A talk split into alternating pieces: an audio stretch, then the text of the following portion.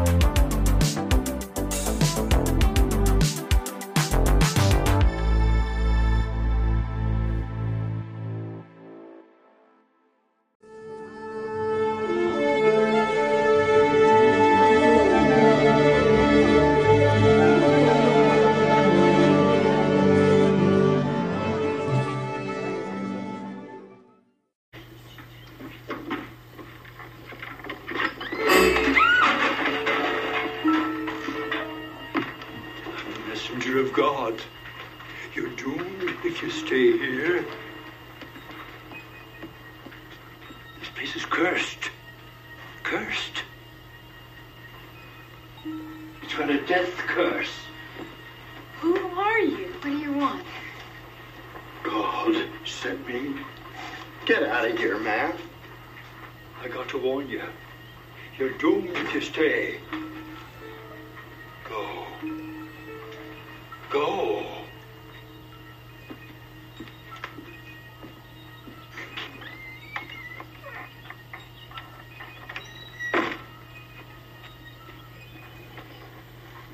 I think we just met Ralph.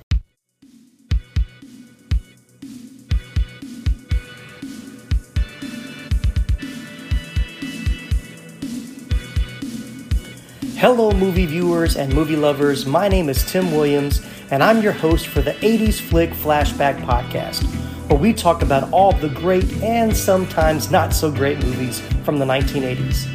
From blockbusters to cult classics to lesser known treasures we discovered on cable TV or the now defunct video rental stores from our childhood.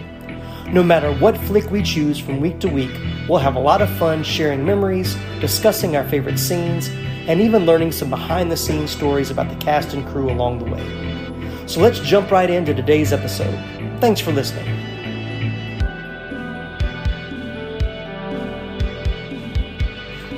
Legendary filmmaker Georges Méliès is often credited with making the first ever horror movie, which was called The Haunted Castle. Horror movies have no doubt evolved since the early days, with many filmmakers now relying on cheap scares and gore to horrify audiences. The 80s, however, were a great time for horror fans with iconic franchises like A Nightmare on Elm Street, Halloween, and Friday the 13th all getting a number of sequels in the decade. It may be hard to remember, but there was a time when the name Jason Voorhees wasn't part of the horror lexicon. In 1980, director Sean S. Cunningham unleashed the original Friday the 13th, a film that would go on to define the slasher era through sequel after profitable sequel, although Jason's iconic hockey mask wouldn't actually show up until the third installment in 1982. So grab your canoes, backpacks, and machetes and come along with Ron West and I as we travel to Camp Crystal Lake to discuss the original Friday the 13th. So that's what we're doing today. And before we get really into it, I know this is kind of weird because I don't really do this, but spoiler alert if you've never seen the original Friday the 13th, uh, this is, we're to spoil it from right from the very beginning because I guess the first movie we've done, uh, I guess on this podcast, where this one actually has a twist ending. And if you don't know what that ending is, it's probably better for you to uh, not know that, although you'll be very disappointed to realize by the end of the movie that Jason really isn't in it. So, where there's no hockey mask at least. So, but anyway, welcome Ron. Welcome back after our phenomenal Halloween 2 that we loved so much uh, two weeks ago. But uh, cool, excited about this one because it, it, releases on fr- Friday the 13th. This is, uh, so we went back to the original uh, Friday the 13th. With this being an 80s podcast, we'll probably hit uh, a good number of them because they pretty much came out one every year from the original in 1980. But anyway, how you doing, Ron? Doing doing well. Yeah, they really cranked out the Friday the Thirteenth movies, and I will say that of the three kind of iconic horror franchises from the '80s, which even though Halloween started in the 1970s, you know, kind of um, just continued through the 80s. So Halloween, Friday the 13th, and Nightmare on Elm Street. Uh, I will say this one is my least favorite of the three as far as the the, the franchise Right. franchises. Uh, but the the original Friday the Thirteenth is a classic. Like you said, it has the the twist ending, um, which I'll wait since you haven't actually spoiled it yet. But such a twist ending that I remember seeing the second one and everyone in the theater thinking it was going to be some other kind of twist that it wasn't Gotcha. going to be what you thought it was Okay. because of the first of, twist in the first one. Gotcha.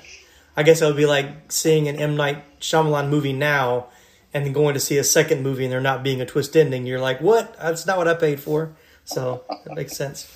So, well, when did you see Friday the Thirteenth for the first time? Did you see this one uh, in the theater as well? Yes, yes. Saw Friday the Thirteenth in the theater uh, in uh, in Bluefield, West Virginia, and uh, with with, uh, with family, and um this was great and very unsettling for us because we. Uh, I have two older sisters. Um, I had two older sisters. One of them since passed on, but uh, five and six years older than me. And uh, I had not started going to summer camp yet, but they were already going to summer camp every year. We always Okay. went to 4-H camp for a week Right. uh, in the summer. And so uh, uh, this came out in 1980, so I would have been eight years old. So they would have been, you know, 13 and 14. and so they were already going away from home to a summer camp Right. In in the woods in uh, in West Virginia for a week, and then watching a movie where kids are being killed. Mm-hmm. Um, um, but, you know, but mostly again, the teenagers having sex. You know, if you have sex uh, in at a camp, you're you're pretty much dying. Uh, you're gonna get slaughtered. That's one of the one of the morals of the Friday the Friday the Thirteenth franchise. Right. Uh, so, you know, that was a little un- unsettling. You know, my sister's then going away to camp, and you're kind of like, you know, don't get killed. don't, don't don't let anyone murder you. Right. Right. Um, and then when I got a little older, uh, I actually did not want to go to summer camp the first time. Okay. Uh, and it was because of Friday the Thirteenth that I Oh, didn't I'm want to go. I was a scary kid anyway, but I didn't want to go because I had visions of I didn't know what to expect and had visions of you know being in the woods and, and being chopped up. But uh, of course, once I went, uh, I loved it, and um, then couldn't wait to go every year. Right. Uh, so okay, well, how long had it been since you saw it before watching it for the podcast? Oh, I saw. I watched the original um, a few years back. Probably didn't really get through the entire thing. Uh, I think this one does does not hold up No. greatly. Just some of the dialogue and and and things, which I'm sure we'll talk about. Yeah. Um, so this is one that if it comes on, you kind of switch it on, watch for 15, 20 minutes, and then you're like, ah, all right, maybe uh, House Hunters is on or something. We'll switch, try something else, something else to watch. It doesn't hold, doesn't hold as well, especially once you know the twist ending. I mean, Yeah. once you know any movie's great twist ending. Right. It's not as much fun. Uh, yeah. And, it, you know, different back then because they weren't really giving you hints along the way that knowing that you're going to watch it multiple times that you may miss the first time. Um, yeah, definitely. Well, I did not see this in the theater. I did not see it on VHS. Like we, I think we mentioned in the last episode with Halloween 2, I really didn't get into the horror genre until I was really in middle school, and most of these had, you know, well past the theater. I was, it, you know, the sequels are pretty uh, were pretty uh, frequent. But I think this franchise is probably the first, like for real, like of the slasher movies, a franchise that I saw. But I don't know if I, I think it must have been the third one, and it was because whatever friend of mine that was telling me about it, he was like, "Oh, you got to watch the third one because that's when you really see Jason." So um, going back and watching this one, uh, this was kind of like a first time watch for me, and then I even watched a little bit of the second one right after this one went off, just to kind of see that I had I'd seen that one as well, and it didn't seem familiar either. So, um, so this was a first time watch for me, and uh, Yeah, The second one is is the one with like Jason with like the brown paper Yeah. bag on his Yeah, head like a- it's like a something, burlap sack. burlap sap. Yeah, exactly. Sack. Yeah. So uh, yeah, so it's it's like I said, it's definitely when you think Friday the Thirteenth, you automatic you know now you automatically automatically think about Jason and the hockey mask. So to go back and watch this one, even the poster, you know, looking at the poster, it doesn't show a head, but it has that figure with the knife, and you see the campers in the knife.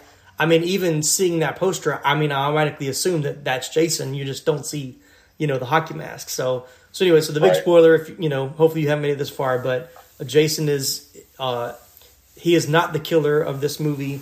Um, it turns out to be the mom because Jason drowned in the lake uh, many years before this, and uh, the mother is seeking revenge because the counselors were too busy having sex than to save her boy who's drowning in the lake. So, with her very dramatic uh, villain monologue at the end. So, Yes, and her soccer mom sweater. yeah. Well, they yeah they and a little trivia already. They actually gave her extra. They padded her like she was. She wore extra padding. That's why she had such a heavy sweater because they wanted her to look more muscular or more manly. So that because she never all of the kill scenes, of course, are from a point of view or just seeing limbs. None of she did none of the actual kill scenes. Uh, she was barely there for the filming. She just did the end. You know, the final battle she had with Alice was the only part of the movie she was really there for. So. Interesting. Um, well, and that would also explain why she's got on a big, heavy sweater, with Right. should be the middle of summer. Yeah, um, even though you can tell, like, because I was I was putting together some pictures for the you know for the uh, our social media, and the shot of Alice in the lake at the end, you see like fall foliage on the trees. So they obviously filmed this not during the summer. So even though they're preparing for summer, so you would think it'd be more like spring.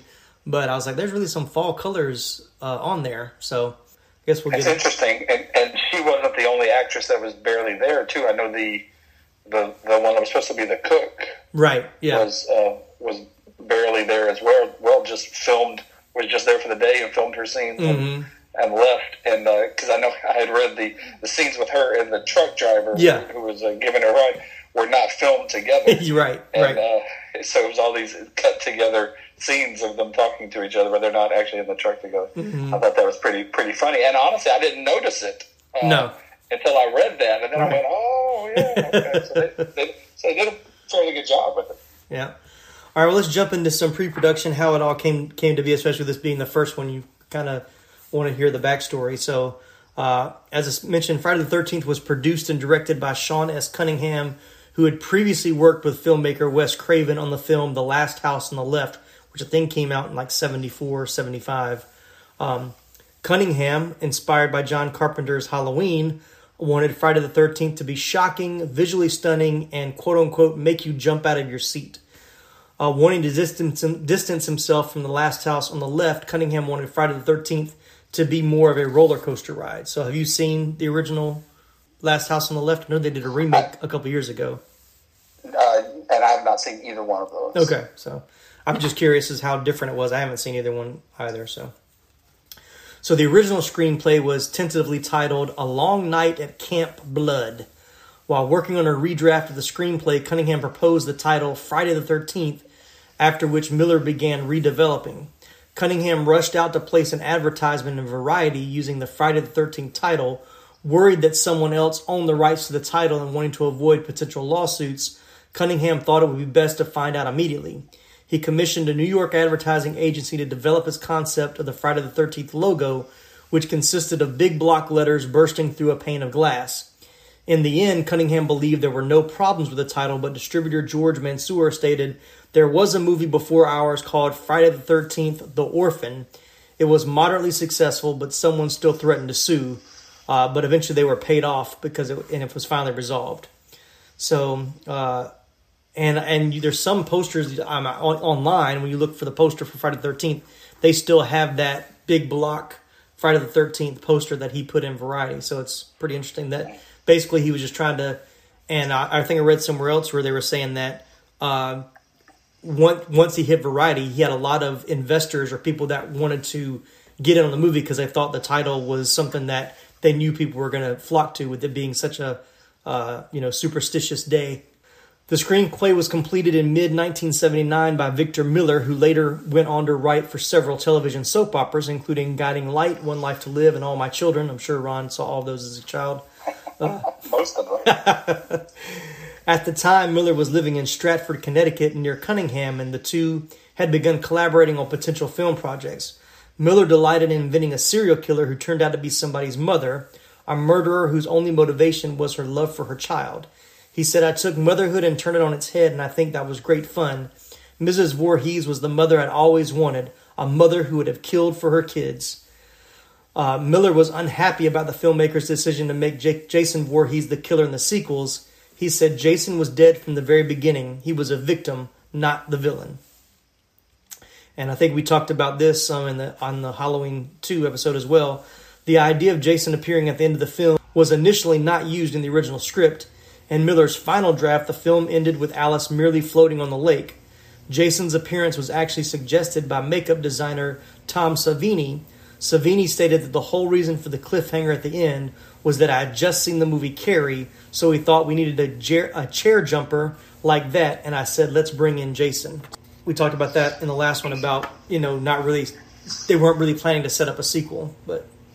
Yeah, interesting that if he had not done that and brought in uh, Jason uh, would would and since Jason was not originally set up as a villain when Right. they decided to do the sequel, would they have done that, or would it have always been some someone else connected to the camp? with, Yeah. like Jason as this mythological person in the background. And I remember watching this I, as a kid, and watching it, you know, several times Mhm. on VHS or whatever. You know, after you know, in the eighties, I never felt like, like I always felt like it was a dream sequence.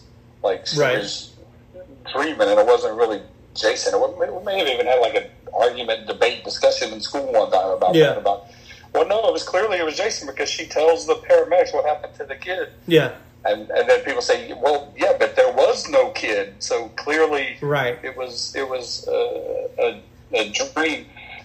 And and the fact that they, if you look closely at the, at that Jason, Mm-hmm. uh, you know, they made him look, um, you know, like a, a special needs Right, right. uh, child, which is by design, and her telling the counselors he never should have been left alone, Mhm. Um, and, and things like that, uh, kind of uh, alluding to the fact that that um, uh, that he had he needed special attention. He wasn't just Right. a regular child. Right. Very interesting that that if that you know how things play out that that that that uh, I think he's that special effects makeup guy who is wanting to do his work is also why he's like, hey, let's do this guy. And I'm Right, gonna kind of right. Put this makeup and everything on. him. Yeah. You know, um, you know, it, it wasn't the stunt coordinator that was coming up with the, the Right. It was the guy who was going to benefit from it coming Right. up with it. right. Um, and that's such a weird scene too, as she's just like floating there with her Mhm. hand, just like la la la Yeah, la yeah. in the water. Like, Yeah. what are you doing? Right.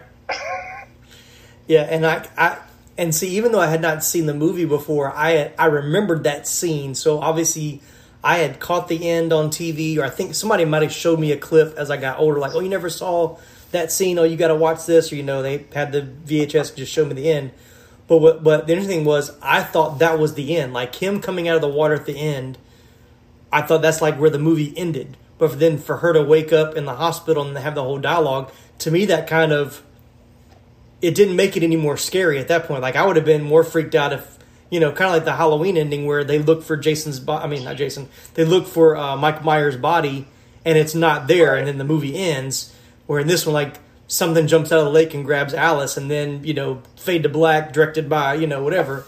Uh, would have been a little bit more scary than her waking up. Then, like you said, you're having that whole conversation. Was it a dream? Was it not a dream? Because Yeah, just just cut it off. Cut it off right there. Right. You know, I wonder if people leading up to Friday the Thirteenth Part Two, because she woke up with the paramedics in the hospital, people were like, "Oh, that's going to be set in the hospital, just like Halloween Two now." Oh, in the gosh, yeah. hospital with Jason, or somebody running around trying to trying to kill Alice. right, Uh, but I, I will I will say a little bit of um, I watched a little bit of the beginning of Friday the Thirteenth too, which and again, uh, spoiler there on Friday the Thirteenth Part Two. Right. Um, Alice gets killed at the beginning of that movie, Right. and I remembered that. I, I remembered her in the kitchen, and I remember the ice pick that she gets killed with.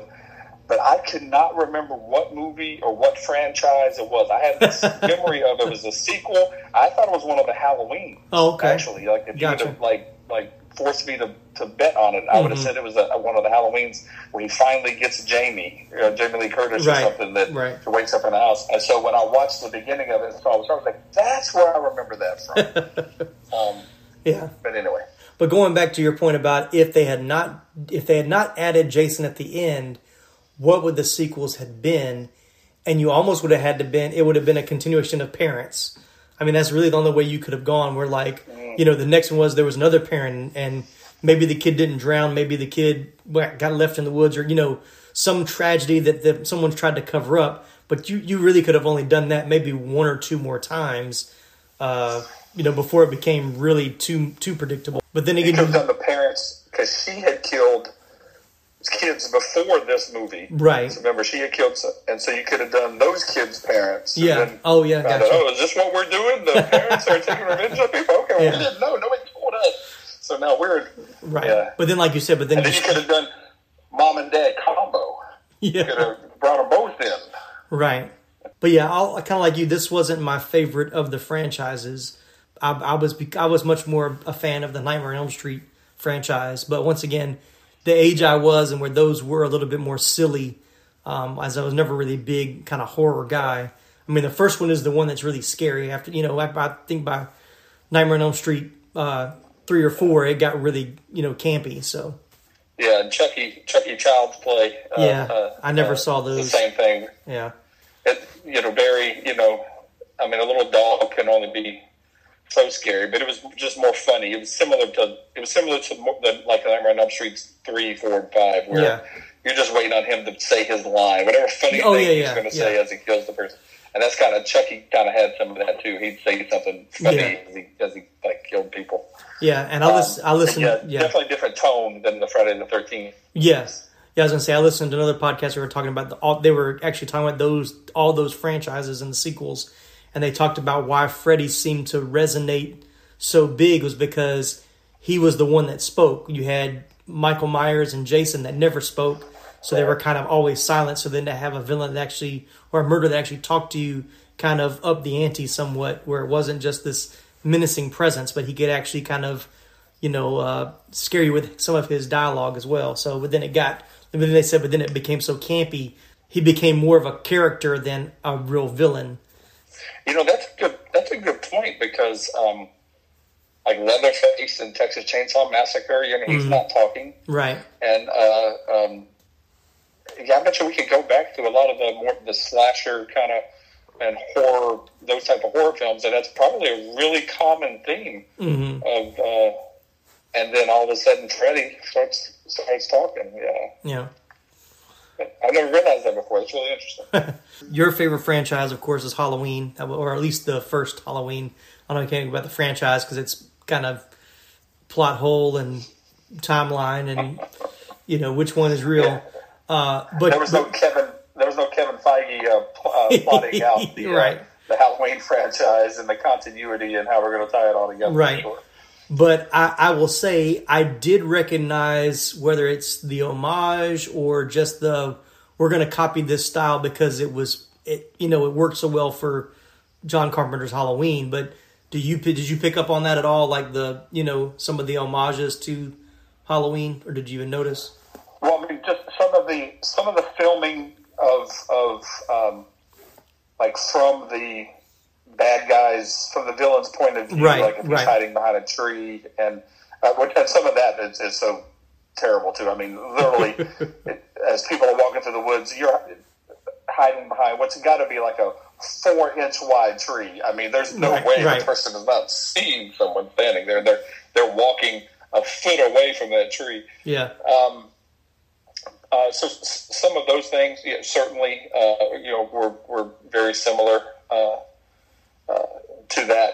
The, um, the the the sound effect when the you know which, which I think really from Jaws that when the when the villain is getting near, all Yeah. of a sudden the music is going to change, so you Right. know that's coming.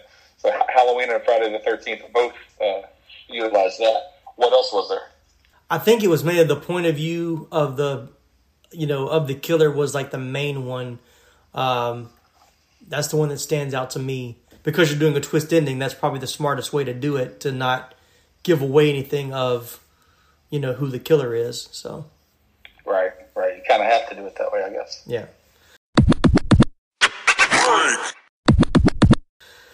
All right, let's uh, talk a little bit about casting. Um, so, a New York based firm headed by Julie Hughes and Barry Moss was hired to find eight young actors to play the camp's staff members. Cunningham admits that he was not looking for quote unquote great actors, but anyone that was likable and appeared to be a responsible camp counselor. The way Cunningham saw it, the actors would need to look good, read the dialogue somewhat well, and work for cheap. Moss and Hughes were happy to find four actors Kevin Bacon, Laurie Bartram, Peter Brouwer, and Adrienne King, who had previously appeared on soap operas. The role of Alice Hardy was set up as an open casting call, which was actually a publicity stunt used to attract more attention to the film. King earned an audition primarily because she was the friend of someone working in Moss and Hughes' office, and Cunningham felt she embodied the qualities of Alice. After she auditioned, Moss recalls Cunningham commenting that they saved the best actors for last. As Cunningham explains, he was looking for people that could behave naturally, and King was able to show that to him, and King was able to show that to him in the audition. With King cast in the role as the lead heroine, Alice, Laurie Bartram was hired to play Brenda. Kevin Bacon, Mark Nelson, and Jeannine Taylor, who had known each other prior to the film, were cast as Jack, Ned, and Marcy, respectively.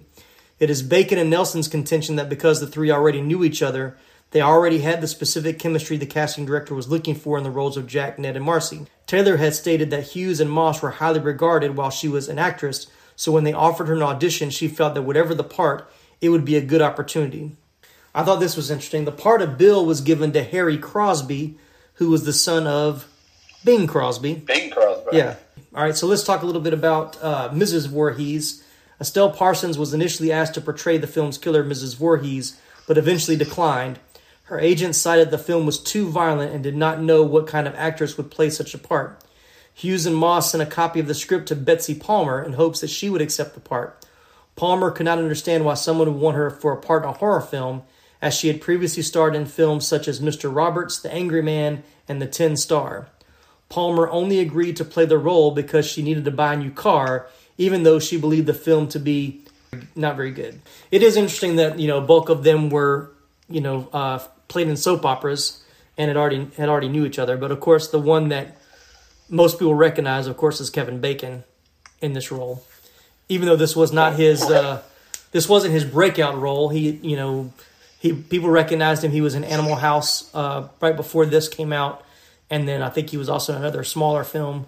Uh, but of course, his big big breakout movie was Footloose, uh, which came out in 1984. So But he has a um, he has an iconic um, death of course, yes, in this in this in this movie, um, uh, which at, is probably the best um, death yeah, in this one. Yeah. Um, and I know they, they I read some about how they, they set it up with him getting stabbed through the, the neck, through the throat as he was Mm-hmm. laying in the in the bed. But uh, uh, really uh, scary scene at Mm-hmm. the time.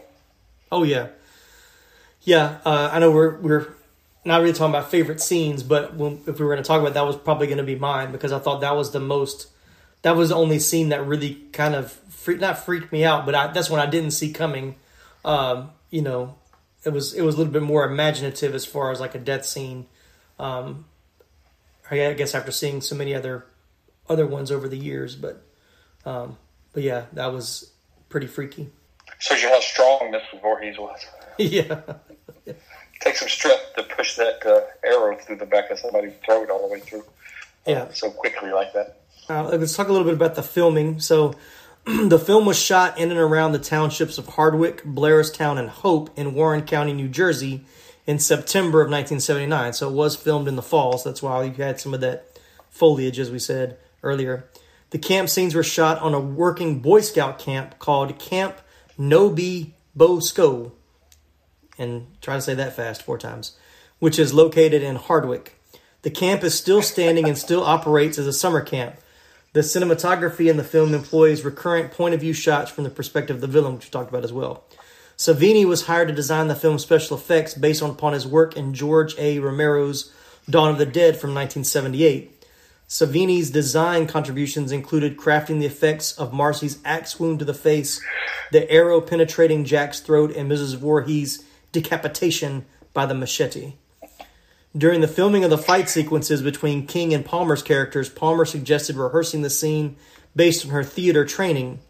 Uh, she said to Adrienne that, that night, Why don't we rehearse this scene? I have to slap you because on stage, when you slap somebody, you slap them. While rehearsing, Palmer slapped King in the face and she began crying. She collapsed to the floor, crying, Sean Cunningham, she hit me. And he said, Well, of course she hit you. You were rehearsing the scene. She said, No, no, no, Betsy, we don't hit people in the movies. We miss them. So, uh, pretty funny. Yeah, I, I, read that part uh, about that. I thought, yeah, that's that's hilarious. The difference between how you rehearse a scene in the theater versus uh, on a movie set. That's, Right. That's pretty good. I will say, in, in in the brief history I've had in in you know local community theater, we don't slap any community theater. We we we miss. So we have we have ways of doing that without actually hurting anybody. So, but back in the '80s, who knew? Maybe they just went for it. So, uh, all right. So let's talk a little bit about the music. Uh, Harry Manfredini began working on the musical score. The decision was made to only play music when the killer was actually present as to not manipulate the audience. Manfredini pointed out the lack of music for certain scenes. He said there's a scene where one of the girls is setting up the archery area. One of the guys shoots an arrow into the target and just misses her. It's a huge scare, but if you notice, there's no music. That was a choice. Manfredini also noted that when something was going to happen, the music would cut off so the audience would relax a bit and the scare would be that much more effective. And because the killer, Mrs. Voorhees, appears on screen only during the final scenes of the film, Manfredini had the job of creating a score that would represent the killer in her absence. Manfredini borrows from the 1975 film Jaws, where the shark is likewise not seen for the majority of the film, but the motif created by John Williams cued the audience to the shark's invisible menace. Uh, Sean Cunningham sought a chorus, but the budget would not allow it. While listening to a piece of music which contained a chorus with quote unquote striking pronunciations, Manfredini was inspired to recreate a similar sound. He came up with the sound "K, k, k, ma, ma, ma," from the final reel when Mrs. Voorhees arrives and is reciting Killer Mommy. The KI comes from kill and the MA from mommy. To achieve the unique sound he wanted for the film, Manfredini spoke the two words harshly, distinctly, and rhythmically into a microphone and ran them into an echo reverberation machine. Manfredini finished the original score after a couple of weeks and then recorded the score in a friend's basement. Manfredini says everybody thinks it's cha cha cha, like cha cha cha. What are you talking about? so uh, yeah, I never I never heard the cha cha cha. I always heard it was ma ma ma. See, we used to the conversations that you know just in school and things about Right. uh, what we used to do. I, people never made the connection. At least I don't remember anyone making the connection with kill, kill, kill, and ma, ma, ma. Right, People were people were just saying like key, key, key, like key, key, key. right, It was like key, key, key, ka, ka, ka. right. Um, but um, no one, at least no one that I knew or remember, made the connection, or at least no one was was kind of buying it. Right. But uh, it, it makes perfect sense. Yeah, it does. I mean, I think now you probably you know now knowing what it is, you can probably hear it a little clearer. And then even Sure. even back then, I'm sure it wasn't on on, on an old VHS coming through your TV speaker. probably isn't going to be real crystal clear either. So, um, but yeah, I mean, I remember kids doing that on the playground, you know, or trying to scare you, or whatever. And I've heard many variations of that over the years. So, uh, but it is funny. So, uh, a bidding war over distribution rights to the film ensued in 1980 between Paramount Pictures, Warner Brothers, and United Artists. Paramount executive Man- Frank Mancuso Sr. recalled, The minute we saw Friday the 13th, we knew we had a hit. Paramount ultimately purchased domestic distribution rights for Friday the 13th for $1.5 million. Based on the success of recently released horror films such as Halloween and the low budget of the film, the studio deemed it a low risk release in terms of profitability. It was the first independent slasher film to be acquired by a major motion picture studio. Paramount spent approximately $500,000 in advertisement and an additional 500,000 when the film began performing well at the box office. You know, I, I, it did kind of ride the coattails of Halloween, I'm sure.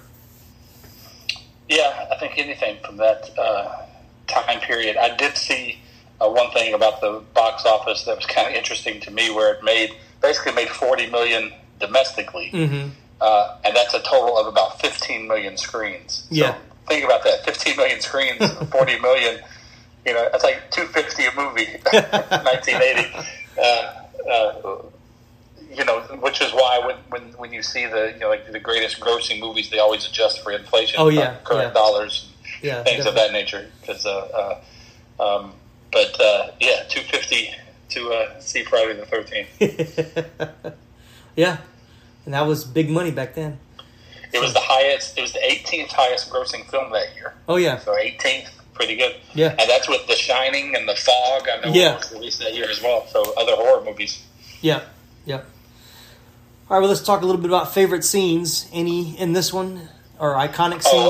So Oh, I have a favorite scene. Absolutely. I already know. You know what my favorite scene is? I it's know. the police officer riding up on the motorcycle, encountering our group of uh, of uh, counselors, including Kevin Bacon, Right. who were doing some work around the camp to get ready. And the officer jumps off the motorcycle and just jumps right into this weird conversation about marijuana. Yep. Yep. is straight out of like a 1980s after school special where he's, What are you doing? Are you smoking weed? Gas? Lettuce. You know what it is. And uh, you're just like, man, this is just terrible. yeah, yeah, Terrible dialogue. And uh, that is by far my funniest, my favorite scene, which I don't know, which probably says a lot about the quality of the movie, that it is a horror movie. And the, my favorite scene is a scene that's funny and when it's not supposed to be funny. right, Um, and then, other than that, the scene that, that I mean, as a child, I, I don't remember the police officer scene, but as a child watching this, the the the scene that always stood out was the beheading of Yeah. Mrs. Voorhees. Yeah, that, yeah. Um, for one thing, the villain is a middle-aged woman, in a Mhm. bulky sweater, and the uh, second thing is the you know your protagonist is also a, uh, teenage girl who who goes to get the machete right. and then comes sprinting back. I mean, she's not just like backing up and this woman is coming towards her. She's Right. like, oh no, I'm going to go over here and get this machete Mhm. and then I'm going to sprint to you and kill you. That's enough out of you. Yeah, And uh, um, that's a pretty uh, uh, memorable uh, scene for me. The Kevin Bacon death was, was one that I remember, and I remember talking about that with friends. Did you see where the arrow came Mhm. through his throat? Yeah, Um, and then, of course, the decaying corpse of the, I don't know, 20, 30 year old dead Jason, who was Right. still an eight year old boy, which is also a continuity problem for Friday the 13th. Yeah. He's been dead all these years and he hasn't aged. And all Right. of a sudden, in the next movie, He's a eh, grown aged man. 20 more years. Yeah. Eh. Once he came out of the water, he started to age just very rapidly. So, Well, that's a good way of looking at it. The air yeah, uh, yeah. aged him There you go. and, He, and he was him. so pruny from being in the water for so long. It just he had to wait to unprune. There you go. That's right. Your mother always told you if you sat in the bath too long, you, know, you can get, get all pruny. And uh, Jason Voorhees was a prime example of that. Uh, yeah. Um, well, let me before I get to my favorite scene. I, I saw this, and of course, I, I thought of you knowing that your favorite scene was the uh, the the police officer. So, screenwriter Victor Miller's one big problem with the film, as mentioned in interviews in the book Crystal Lake Memories and the documentary, his name was Jason, is the motorcycle patrolman who shows up roughly midway through the film. The quote unquote bumbling lame older cop, Officer Ford, is not in Miller's original draft or his four rewrites of the screenplay. The character was added in an uncredited rewrite by screenwriter Ron Kurz, who went on to write Friday the 13th Part 2. Miller's objection is due to wanting Camp Crystal Lake to be a very rural and isolated location cut off from the main roads. For Miller, having the teens, early 20 somethings, be outside the help of formal authority was to give the audience the feeling that no one could come and save them. Aside from this, he states he has no other major concerns or issues with the finished film. So, so interesting that he wanted he didn't like that not because it was a big after school special segment, but that because the cop was e- had, could get there pretty easily or just happened to be driving by, uh, it made it seem like they weren't as far away from civilization as he wanted them to be. So, Okay, well, he can say that if he wants to.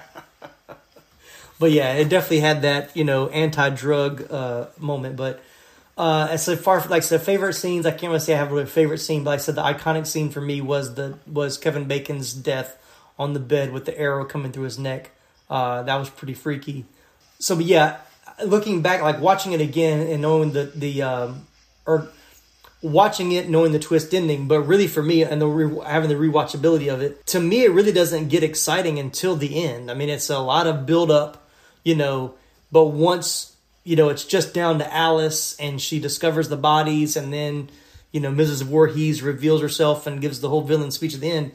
That- That's really when it kind of got exciting for me. So I- really enjoyed that kind of dynamic, and it was something different. Once again, it, you know, like as you said before, having the killer be a middle-aged woman uh, in a large fisherman sweater from Massachusetts, uh, like she was working on the docks and pulling up lobsters, um, and then you know against Alice, you know, kind of not necessarily your damsel in distress as as most with as some of the other girls obviously were in the in the film.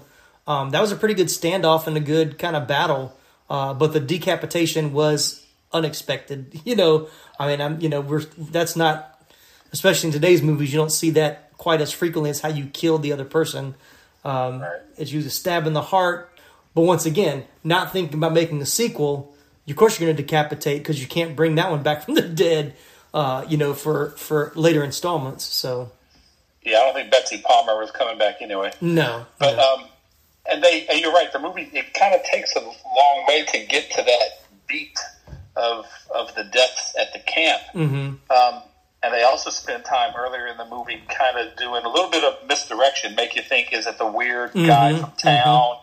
Uh, is Right. it the guy that's running the camp? Yeah, see yeah, yeah. With, with uh, the, like a, hmm, a little bit of clue, a little bit of who done it. Uh, Yeah, who could yeah. this be? Um, I thought that was, I thought that was well done because it did give you early on kind of okay maybe the, you know once again what going back and watching it now we know who it is but as as a first time watch back in 1980 those are some pretty good red herrings they threw in there to kind of throw you off the scent so.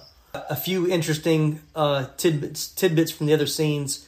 Uh, the scene with the snake uh, in the camp was not in the original script. It was actually an idea from Tom Savini after an experience of his own cabin during filming the snake in the scene was real, including its on-screen death. So they do give you that kind of long shot of I can't remember which which uh, camp counselor was that killed the machete, but he kind of stands there and holds the machete a little bit long enough for you to kind of say, "Hmm, could he Yeah, be that the one?" big. Yeah, Yeah, that's Big That's- yeah, right. Son. Right, right. Yeah, because he's he doesn't have as many lines. He's Mhm. kind of a little bit more in the background in a lot of the stuff, so a little bit more Yeah. standoffish. And so again, I think that was kind of by design. Like you said, it, could it be him? But I remember when that when that scene happened. I remember um, you know watching it, and I, I told Denise, I said they really killed that snake. Mm-hmm. Yeah. you can't Oh, do yeah. that in 2020. No. The, the, the, the snake apologists would be Right. so upset that you killed the snake, but they they killed that poor little black snake. Uh, so we talked about Kevin Bacon's death scene. Kind of interesting how they had to film that. So he actually had to crouch under the bed and insert his head through a hole in the mattress. Then a latex neck and chest appliance were attached to give to the appearance that he was actually laying down. Getting the setup right took several hours, and Bacon had to stay in that uncomfortable position the entire time. For the final bloody moment, Tom Savini, also under the bed, would plunge the arrow up and through the fake neck while his assistant, also under the bed, that's a pretty big bed, operated a pump that would make the blood flow up through the appliance. To further complicate things, the crew needed someone to stand in for the killer's hand as it held Bacon's head down, and they settled on still photographer Richard Feury. So, after several hours of setup, the latex building and planning, it was finally time to shoot the scene, and when the moment of truth came, the hose for the blood pump disconnected. Knowing that he basically only had one take, otherwise, they'd have to build a new latex appliance and set everything up again, Taso N. Stavrakis grabbed the hose and blew into it until blood flowed out, saving the scene. He said, I had to think quickly, so I just grabbed the hose and blew like crazy, which thankfully caused a serendipitous art- arterial blood spray. The blood didn't taste that bad either, he said. But I also read that uh, if you notice, there's bubbles. Like it's the only scene where the blood actually look has air bubbles in it, and they said that came from him having to blow through the tube uh, for it to work that way. So Makes perfect sense. yeah, but that wasn't. I'm sure that was uncomfortable. Like you had Kevin uh, Kevin Bacon under the bed, Savini, his assistant. That's three people under that bed having to make that whole that whole thing work. So for a scene that basically lasts what less than a minute, maybe. So Yeah, that had to be an awkward position for Bacon because he's got he's got to sit there with his head tilted back, yeah. back. So his body is somewhat upward, but his head Mm-hmm. is back. The original plan was for Alice to be a recurring hero in the series, continually facing off against Jason again and again in sequel after sequel, kind of like Laurie Strode was the reoccurring hero in the Halloween series. But after Jason's sister. yeah, yeah. But after Adrienne King was stalked by a Friday the 13th fan during the release of the original film, she said she wanted out, so her character was killed off at the beginning of the sequel. Oh, wow. Yeah, yeah. She was actually that was a pretty big.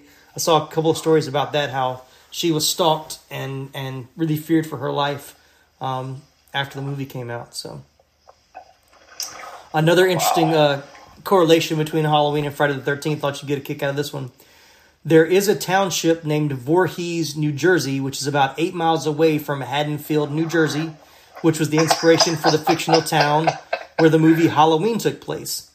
The documentary Halloween 25 Years of Terror, which came out in tw- 2006, shows a picture of a road sign that lists Voorhees right under Haddonfield. The township was named for Foster MacGowan Voorhees, the governor of New Jersey from 1899 to 1902. The surname Voorhees is of Dutch heritage, which is also a common family in New Jersey. So, That is hilarious that there's a connection there. yeah, yeah.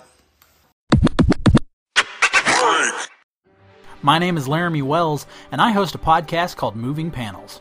On Moving Panels, we discuss movies and television shows based on, inspired by, and adapted from the world of comic books. Join me and a wide range of guest hosts as we discuss the hits like Logan and The Dark Knight, as well as clear misses like X Men Origins Wolverine and Green Lantern. New episodes drop every other Friday, and you can find us wherever you download your podcasts.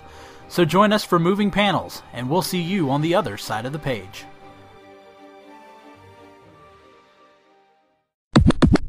last little trivia tidbit, and then we're going to jump into the box office. Gene Siskel, a famous critic, hated the movie so much he actually gave away the ending in his review. He and Roger Ebert also slammed in a special edition of Siskel and Ebert called The War on Women, which focused on misogynistic slasher movies. All of this just boosted the ticket sales. Yeah, I read about his review. Yeah. I think that's pretty ruthless. It's just going to give away the ending on in your reviews. Like that's that's cold blooded right there.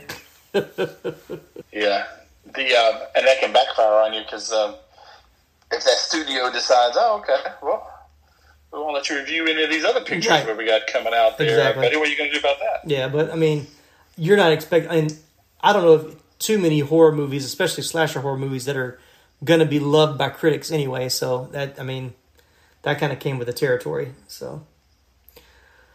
All right, let's talk a little bit about critical reception. So currently on Rotten Tomatoes, it has a, it's 64% on the tomato meter with a 61 audience score.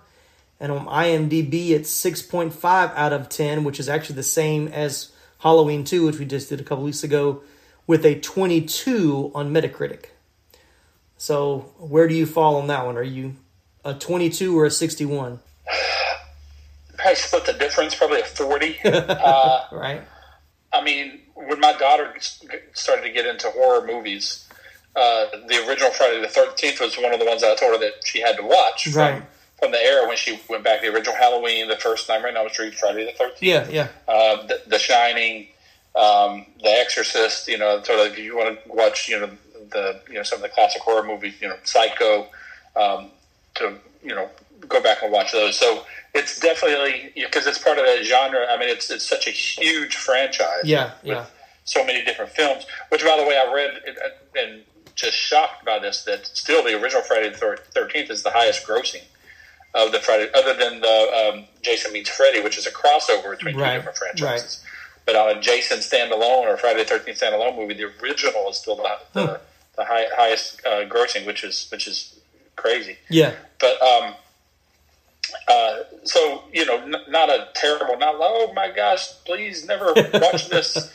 Um, uh, you know, kind of movie, but it's definitely probably one once you watch once, Yeah. uh, that's enough. yeah, yeah. I think once again, I think it, it it's somewhat setting up the story, even though it gets kind of ridiculous how it goes from the first one to the second one. But you get a little bit of the, I guess, a backstory. Um, but yeah, I don't. It it's still, and once again, it's not great. I don't think it really gets going until you know pretty much the last thirty minutes of the movie, uh, and it's not very long either. So I mean, the the the the last third of the movie is where it really kind of gets exciting, I guess, for me. So uh, maybe I would just skip to the end and watch the final and then go from there. So uh, instead of sitting to the Um, beginning. yeah, but then you may miss my motorcycle police officer scene, and, and we don't we don't want that to happen. Yeah. Um, I, I will say this: more forty percent, I think, for me, but I think part of that is also some nostalgia because I'll tell Right. you, like when Sydney, when when my daughter watched this Mm-hmm. as a like a 17, 18 year old. That she probably would definitely put this in more like the twenty percent. But it was yeah, just like, yeah. okay, that was not good. um, yeah, like you have memories of being scared as a child, Right, watching it, right. and, and it's a little bit different to you. Yeah, I mean, definitely, we, we rate a lot of these by the nostalgic factor anyway. Um, and once again, I go by rewatch rewatchability, so it's not going to rank very high for me because, like I said, it's not going to be one that I'm going to watch. You know, this isn't one I'm going to put in every Halloween or you know maybe every Friday the Thirteenth, which doesn't happen every year like a holiday. But um, but yeah, it I, I I enjoyed Halloween better. I enjoyed A Nightmare on Elm Street more. So uh, it would be if I had to rank those three, it would definitely come in third as far as like original, you know, what started a franchise. So Right. Yeah, I agree. all right, as you mentioned earlier, Friday the 13th opened theatrically on May 9th, 1980, across the United States, ultimately expanding its release to 1,127 theaters. It earned $5 million in its opening weekend before finishing domestically at just under $40,000 with a total of 14, th- 14 million, I'm sorry to say 39,000, $39 million with a total of 14 million admissions. It was the 18th highest grossing film that year, facing competition from other high profile horror releases, as you mentioned, such as The Shining, Dressed to Kill, The Fog, and Prom Night, uh, Jamie Lee Curtis's second slasher film after Halloween. Uh, the worldwide gross for the film was 59 million. Of the 17 films distributed by Paramount in 1980, only one movie returned more profits than Friday the 13th. Any guesses?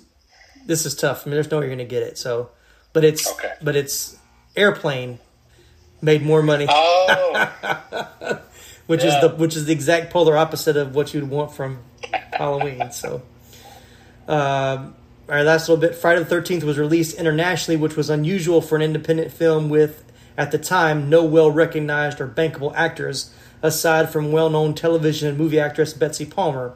The film would take in approximately 20 million in international box office receipts, not factoring in international sales or the crossover film with The Nightmare on Elm Street's Freddy Krueger. The original Friday the 13th is the highest grossing film of the franchise, as Ron mentioned earlier as well. So that's what we got. We talked about Friday the 13th on Friday the 13th, which is when this episode is going to drop. So um, I guess the only last quick question, like we did with Halloween, you got any weird things that's ever happened to you on Friday the 13th? Are you a superstitious person at all with the Friday the 13th, black cats, and all that hoopla? I am one of the most unsuperstitious people you'll ever meet in your life. Yeah, none Right. of that stuff Right. bothers me or means anything to me. When I was a kid, I would step on the crack. I wasn't worried about breaking my mother's back. You walk, Uh, under, I would walk. you I'd walk under ladders. ladder. Yeah. Yeah, I don't, I, I don't care. Yeah. So uh, I will say, like, what I remembered more than this movie, and maybe one day we'll get to it much later down the road. But did you ever see the parody Saturday the Fourteenth? Oh, I think I did, but that's that's yeah. I couldn't really remember anything about Yeah, that. yeah. I remember watching. I remember seeing that one on cable as a kid, way before I saw these movies. But, uh, but yeah, that was a fun one. So, all right, Ron. Thanks so much for being a part of this one. I look forward to our uh, our next episode that we'll get to uh, discuss again, which I think is going to be uh, on Christmas. I think their next one is going to be Christmas Story in December. So. Uh, well, then if that's the case, then I'm greatly looking forward to it. Yeah, we did. We've done two horror movies back to back, so I'm looking forward to some lighter Christmas fare as we jump into the holiday season. So, uh, our next episode, I think Laramie Wells comes back, and we're going to talk about planes, trains, and automobiles, which Ron has never seen. Is that correct? I have never seen. All right, so that's your assignment. You've got to watch it before the next episode, so that you can. Uh, and even if you just just send me a text and give me some kind of, you know, your your your initial thoughts on it, and uh, we'll try to fit that into the episode. I think that'll be that'll be fun to do. I will do so, and I'm off for the next five days. Oh, yeah. So I'll, sometime those next five days, I'll I'll, I'll complete my homework assignment. All right, well, that's going to do it for this episode. Once again, thanks for joining me, Ron. We'll see you guys next time. Thanks, Tim. Thanks again for listening to this episode of the 80s Flick Flashback Podcast.